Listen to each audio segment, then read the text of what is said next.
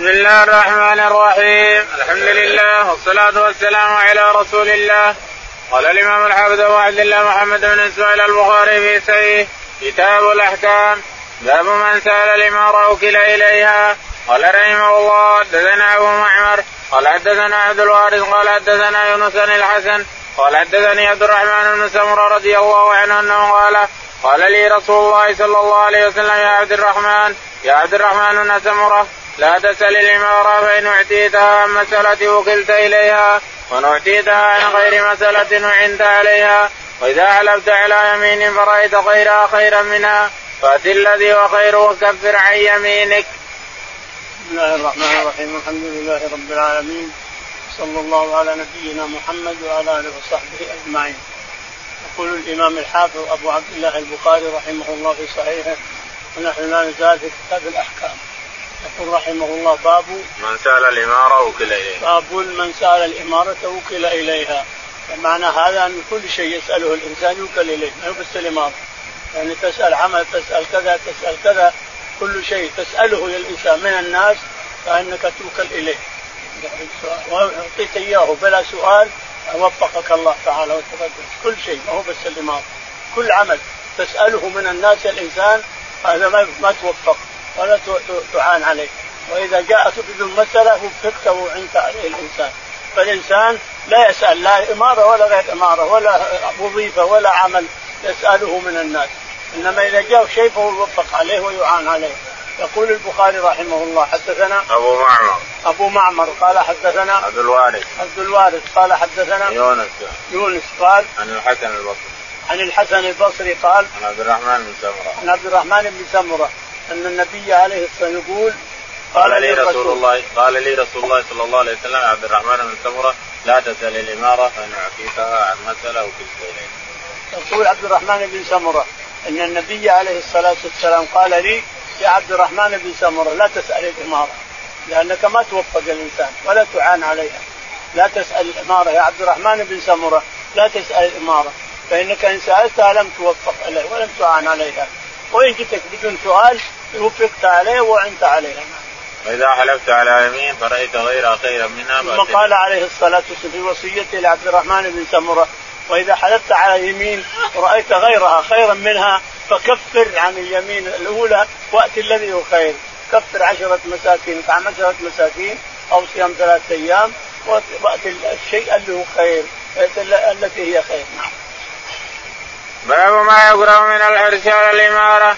قال رحمه الله حدثنا أحمد بن يونس قال حدثنا ابن أبي ذئب عن سعيد المقبري عن أبي هريرة رضي الله عنه عن النبي صلى الله عليه وسلم قال إنكم ستحرصون على الإمارة وستكون ندامه يوم القيامة فنعم المرضع وبئست الفاطمة وقال محمد بن بشار حدثنا عبد الله بن حمران قال حدثنا عبد الحميد عن سعيد المقبري عن عمر بن الحكم عن أبي هريرة قوله. يقول البخاري رحمه الله حدثنا؟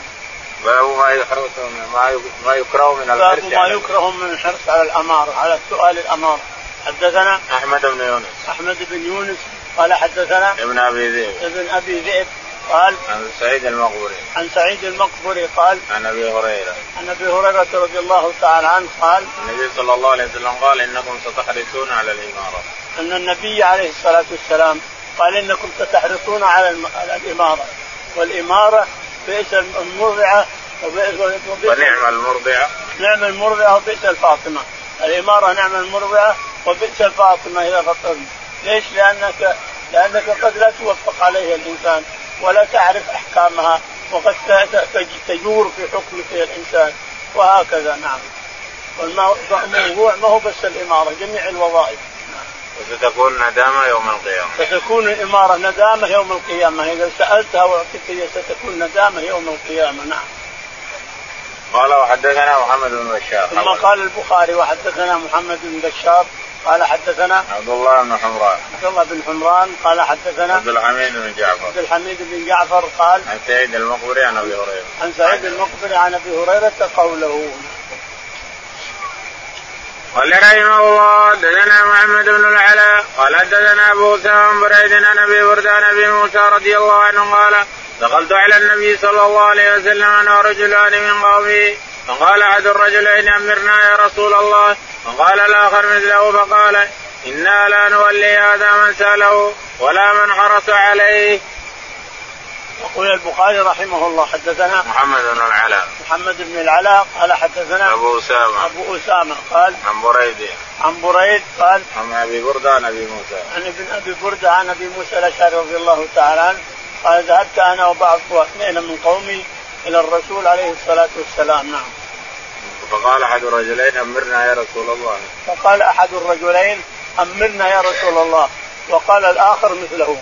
فقال أنا لا نولي عملنا من ساله أنا لا نولي عملنا من ساله لأن بسؤاله ما يوفق.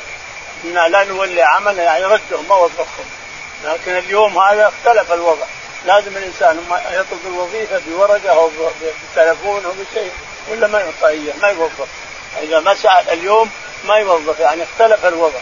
يومنا هذا إذا ما سألت وظيفة أو سألت عمل أو سألت كذا قد لا توظف وأما فوق وأما وقت الرسول عليه الصلاة والسلام فالأمر بيد الله ثم بيد الرسول عليه الصلاة والسلام ومن سألها سأل عمل أو سأل شيء حرم إياه حرمه إياه نعم.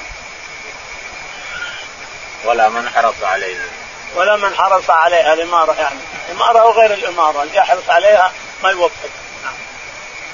باب من استرعي رعية فلم ينصح قال رحمه الله دثنا أبو نعيم قال دثنا أبو الاشب الحسن أن عبيد الله بن زياد عاد معقل بن يسار رضي الله عنه في مرضه الذي مات به فقال له معقل إني محدثك حديثا سمعته من رسول الله صلى الله عليه وسلم سمعت النبي صلى الله عليه وسلم يقول ما من عبد استرعاه الله رعية فلم فلم يحطها بنصيحة إلا لم يجد رائحة الجنة. يقول البخاري رحمه الله باب من استرعي رعية فلم ينصح. من استرعي رعية فلم ينصح لها. استرعى صار راعي لرعية ولا ولا نصح لها. غشها أو خانها مأواه جهنم نعوذ بالله.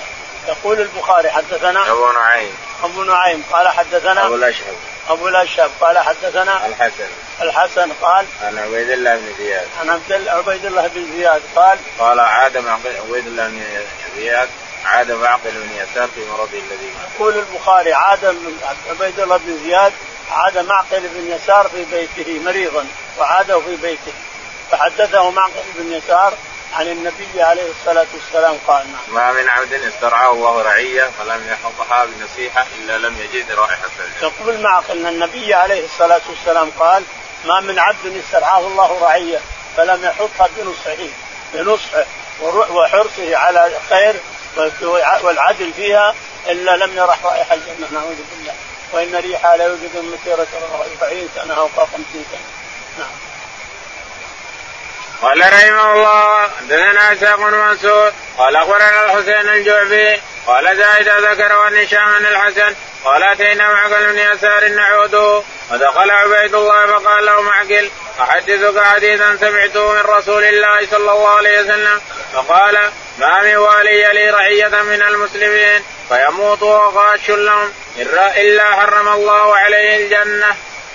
يقول البخاري رحمه الله حدثنا إسحاق بن منصور. إسحاق بن منصور قال حدثنا حسين الجعفي. حسين الجعفي قال حدثنا زايدة. زايدة قال عن هشام عن الحسن. عن هشام عن الحسن البصري قال أتينا معقل بن يسار نعوده يقول أتينا معقل بن يسار نعود نعوده معقل بن يسار الصحابي رضي الله عنه نعوده مريض. فدخل علينا عبيد الله بن زياد وهو أمير العراق. عبيد الله بن زياد أميرا على العراق. فقال معقل سمعت رسول الله عليه الصلاة والسلام يقول ما من والي يلي رعية من المسلمين فيموت وهو غاش لهم إلا حرم الله عليه. ما من وال يلي أمرا من المسلمين فغشهم ولم ينصح لهم إلا حرم الله عليه الجنة. لا حول ولا لا حول باب من شاق شق الله عليه. قال رحمه الله حدثنا إسحاق الواسطي. قال حدثنا خالد عن الجريري عن طريق أبي تميمة. قال جئت صفوان وجندبا وصابه وهو يوصيهم فقالوا هل سمعت من رسول الله صلى الله عليه وسلم شيئا؟ قال سمعته يقول من سمع سمع الله به يوم القيامة. قال ومن يشاقق يسقط الله عليه يوم القيامة. فقالوا اوصنا فقال إن أول ما ينتن من الإنسان بطنه ومن استطاع أن لا يأكل إلا طيبا فليفعل ومن استطاع أن لا يحال بينه وبين الجنة بملء كفه من دم أراكه فليفعل. قلت لأبي عبد الله من يقول؟ قال سمعت رسول الله صلى الله عليه وسلم جندب قال نعم جندب يقول البخاري رحمه الله حدثنا باب من شاق شق الله عليه. باب من شاق شق الله عليه. يعني من تولى أمره وشق على المسلمين شق عليه. وفي حديث آخر اللهم من أولي من أمر أمتي شيئا فرفق بهم فارفق به. ومن شق عليه فاشفق عليه وهذا الحديث يشهد له. من شاق شاق الله به. قال حدثنا إسحاق الواسطي اسحاق الواسطي قال حدثنا خالد بن الحارث. خالد بن الحارث. قال حدثنا الجريري. الجريري. قال عن طريق أبي تميم.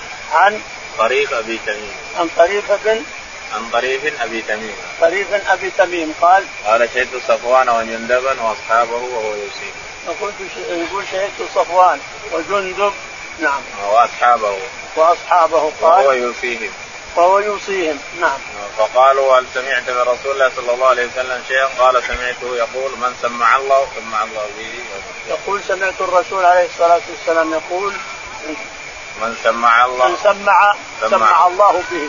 يعني يعمل شيئا. سمعه ورياء سمع الله به نعوذ بالله. التسميع الناس يصير نعوذ بالله مشهور بين الناس أن هذا نعوذ بالله يرائي وأنه يسمع. لا لا تدفعونه ولا تسمعون كلامه. يرائي ينتشر بالأرض أنه يسمى أن كلامه كله رياء وسمعة. نعم. ومن يشاقق يشفق الله عليه. ومن يشاقق يشفق الله عليه. نعم. يوم القيامة. يوم القيامة نعم فقالوا أوصنا. قالوا أوصنا. قال قال إن أول ما ينتن من الإنسان بطنه فقال أول ما ينتن من الإنسان بطنه. إذا مات ودفن أول ما ينتن أول ما يروح من الإنسان بطنه. فلا تدخل إلا حلال الإنسان. احرص احرص. الا يدخل بطنك إلا حلال. ومن استطاع لا يحال بينه وبين الجنة من كفه من دم أحراقه فليفعل. ومن أراد أن لا أن يعلم أن لا يحال بينه لا يحال بينه وبين الجنة. ولو بكف من من دم فليفعل. يعني لا يجي لا يأتي. إذا أراد الجنة فلا يفعل شيئا يغضب رب العالمين تعالى وتقدم.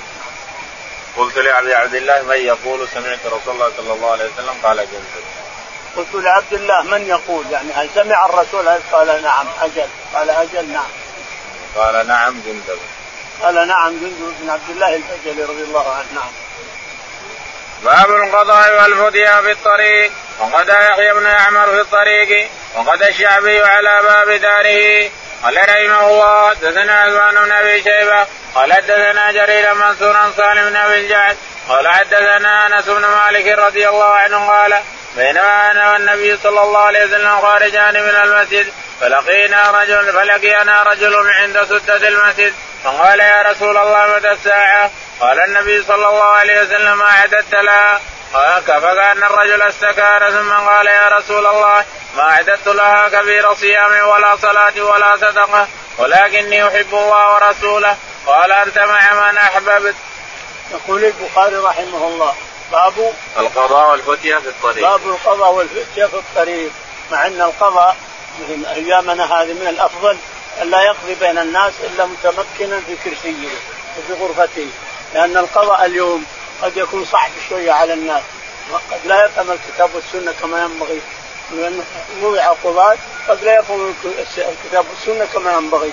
ولا ينبغي أن يقضي إلا وهو جالس متمكن ويفكر فيما يقضيه يفكر ما يقضي بين الناس ما هو اللي تقضيه الإنسان؟ تفكر وتنظر وتشير حال, حال الناس اللي يشتكون إليك وتبي تقضي بينهم. لازم من التفكير اليوم ولازم من الاستشارة أيضا. إذا كان حكيما القاضي إذا كان حكيم يجعل عنده اثنين من الفقهاء يستشير وش تقول فلان وش تقول فلان بهذه القضية. أحكم بإيش؟ يشيلون عليه برأيهم يشيلون عليه بالرأي الطيب. هكذا كان العلماء يفعلون ذلك. يجعل عن يمينه فقيه وعن يساره فقيه ويشاورهم بما يريد أن يقضي لأنه صعب القضاء. القضاء صعب وإذا نفذ خلاص ما يمديك ترده الإنسان مشكلة من المشاكل. أما الفتية لا الفتية تفتي الإنسان بما تعرف وش تعرفه. تفتي فيه ولما تعرف والله أعلم ما أدري. الفتية ولو انت ماشي الانسان ولو رايح ولو على بابك ما بهم. لأن الفتية ما لها أهمية. إلى افتيت قلت كذا وكذا قد تخطئ وقد تصيب ولكن إذا اجتهدت فلك أجر إن أصبت أجرين نصبت ولك أجر إن أخطيت نعم. وقضى الشعبي على باب داره. وقضى يحيى بن يعمر في الطريق. وقضى يحيى بن يعمر في الطريق. في الطريق نعم. قال حدثنا عثمان بن أبي شيبة.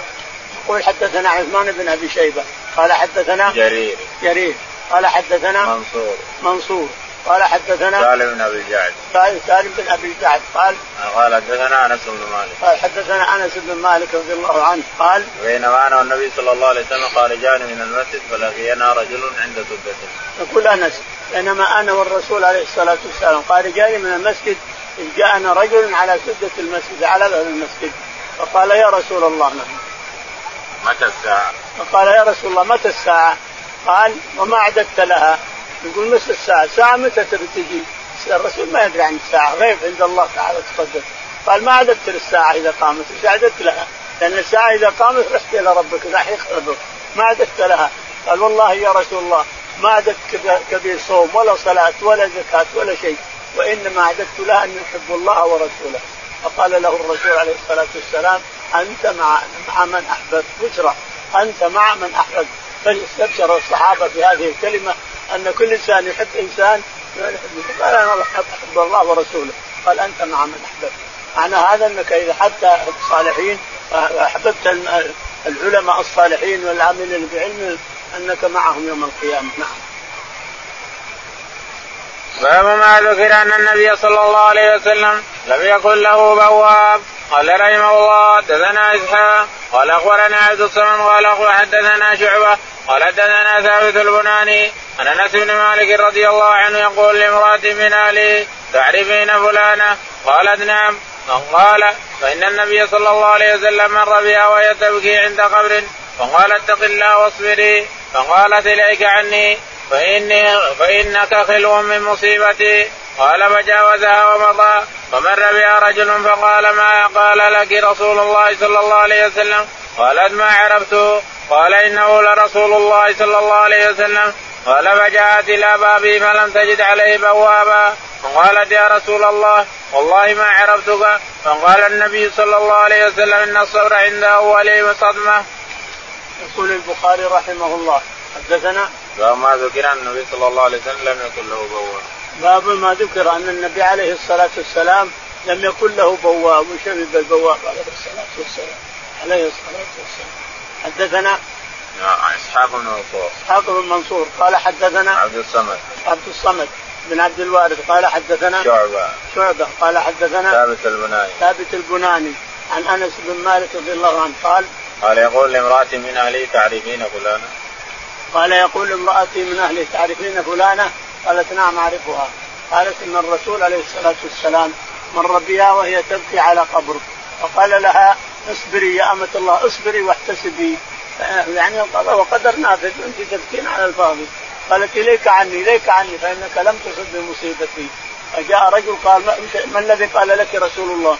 قالت هذا رسول الله لامرأة قالت نعم. قال لها نعم هذا رسول الله.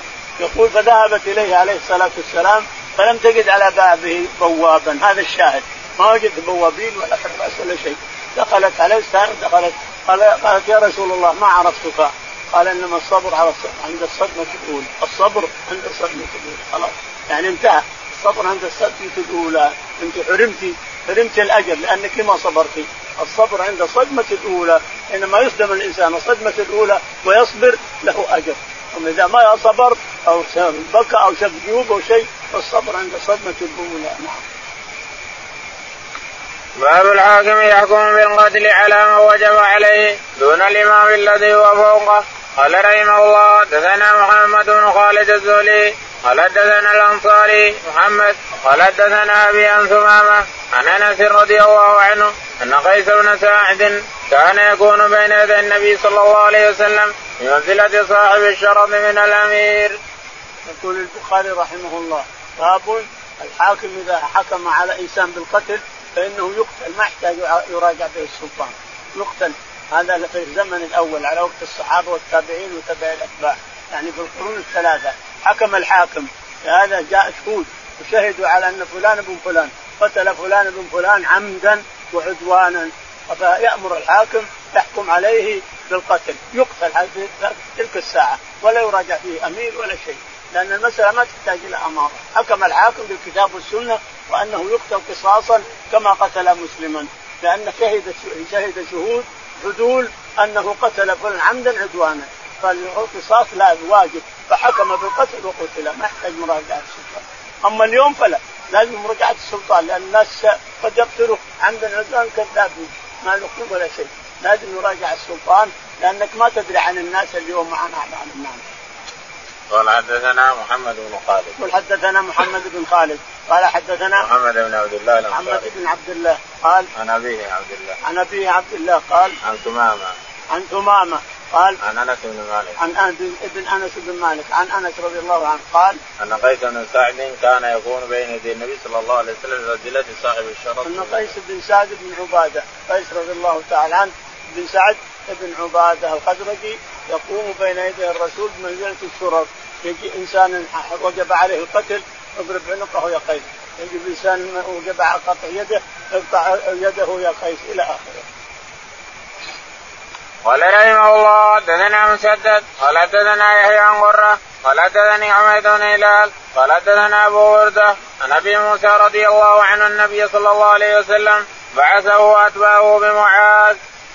يقول البخاري رحمه الله حدثنا مسدد. مسدد. قال حدثنا يحيى القطان. يحيى القطان قال عن قرة بن خالد. عن قرة بن خالد قال عن حميد بن هلال.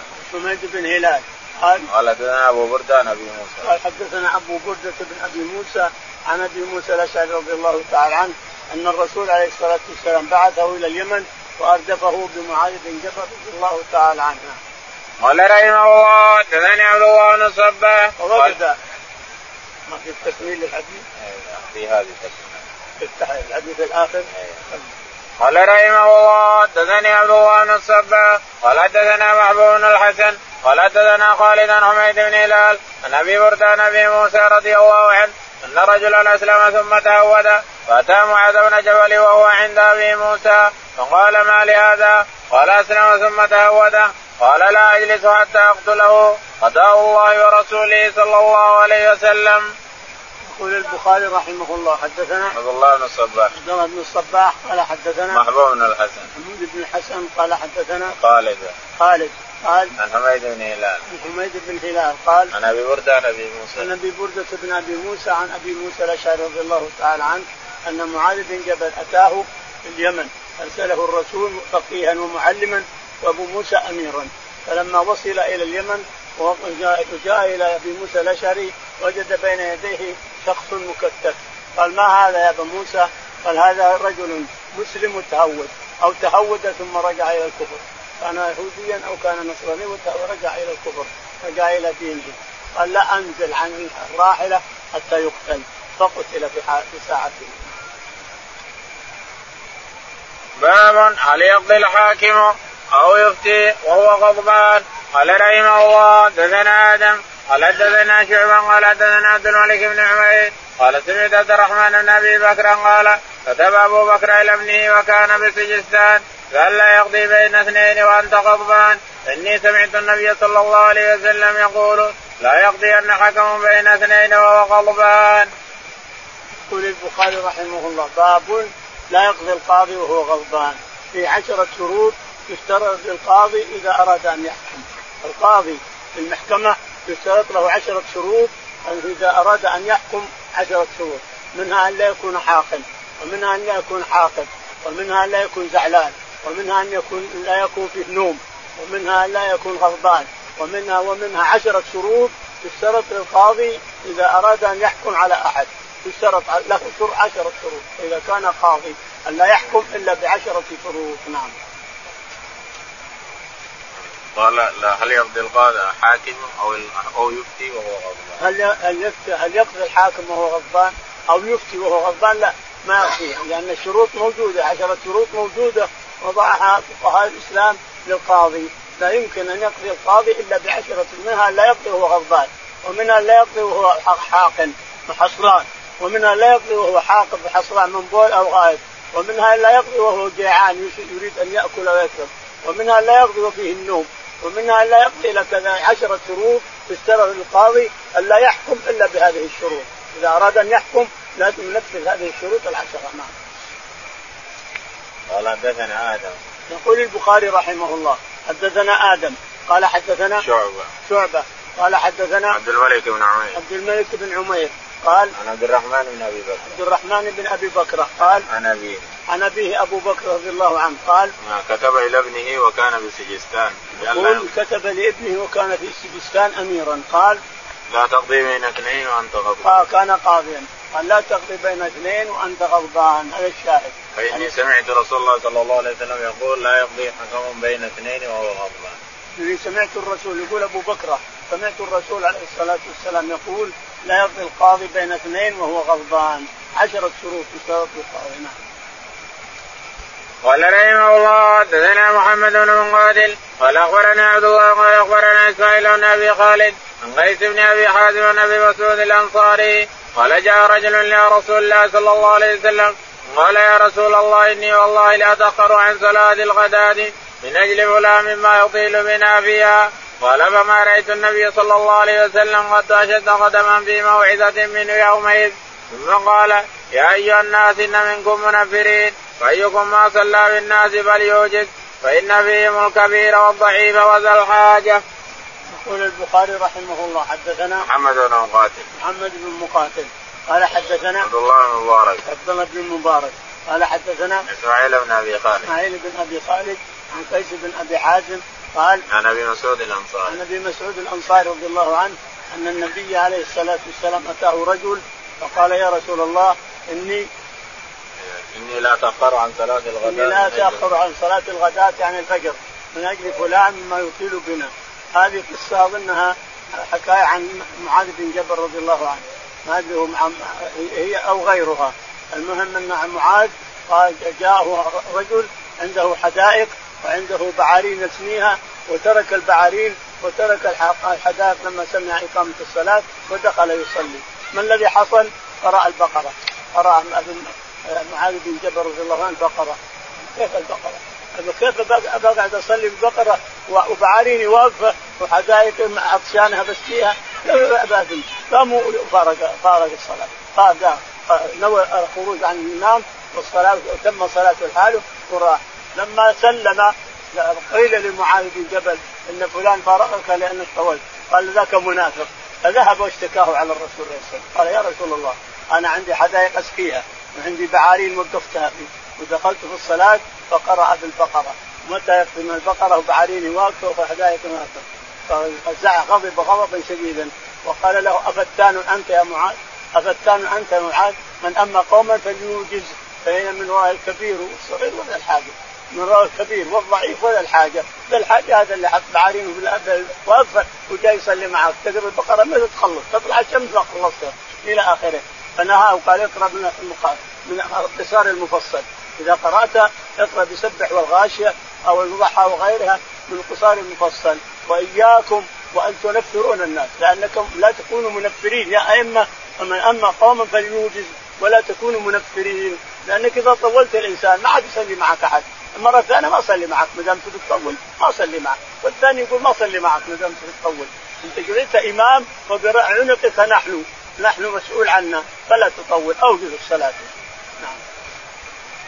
قال رحمه الله حدثنا محمد بن أبي يعقوب الكرماني قال حدثنا حسان بن إبراهيم قال حدثنا يونس قال حدثنا محمد قال أخبرني سالم أن عبد الله بن عمر رضي الله عنهما أخبره أنه طلق امرأته وهي حائض فذكر عمر للنبي صلى الله عليه وسلم فتقيد فيه رسول الله صلى الله عليه وسلم ثم قال ليراجعها ثم ليمسكها حتى تطهر. ثم تحيد فتطهر فإن بدا له أن يطلقها فليطلقها. يقول البخاري رحمه الله باب تابع للباب. تابع. حدثنا محمد بن أبي يعقوب. محمد بن أبي يعقوب قال حدثنا حسان بن إبراهيم. حسان بن إبراهيم قال عن يونس بن يزيد. عن يونس بن يزيد الأيلي قال حدثنا ابن شهاب. بن شهاب الزهري قال عن سالم عن ابن عمر. عن سالم عن عبد الله بن عمر رضي الله تعالى عنه أن عبد الله بن عمر طلق زوجته وهي حائض.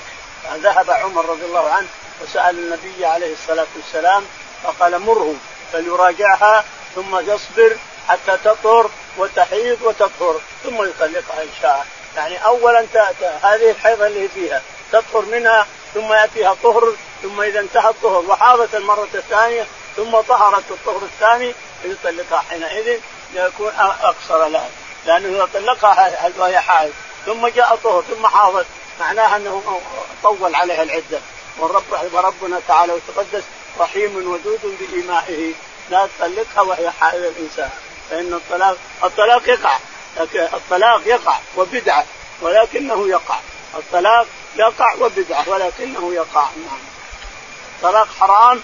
طلاق وهي حائض حرام وبدعة. ولكنه يقع. نعم. من راى للقاضي أن يحكم بعلمه في أمر الناس إذا لم يقف الظنون والتهمة. فمن قال النبي صلى الله عليه وسلم لهند خذي ما يكفيك ولا تجب بالمعروف وذلك إذا كان أمرا مشهورا. قال رحمه الله حدثنا أبو اليمان قال أخبرنا شعيب بن الزهري قال حدثني عروة ان عائشة رضي الله عنها قالت جاءت هند بنت عتبة بن ربيعة فقالت يا رسول الله والله ما كان على ذار الأرض أهل خباء أحب إلي أن يذلوا من أهل خبائك.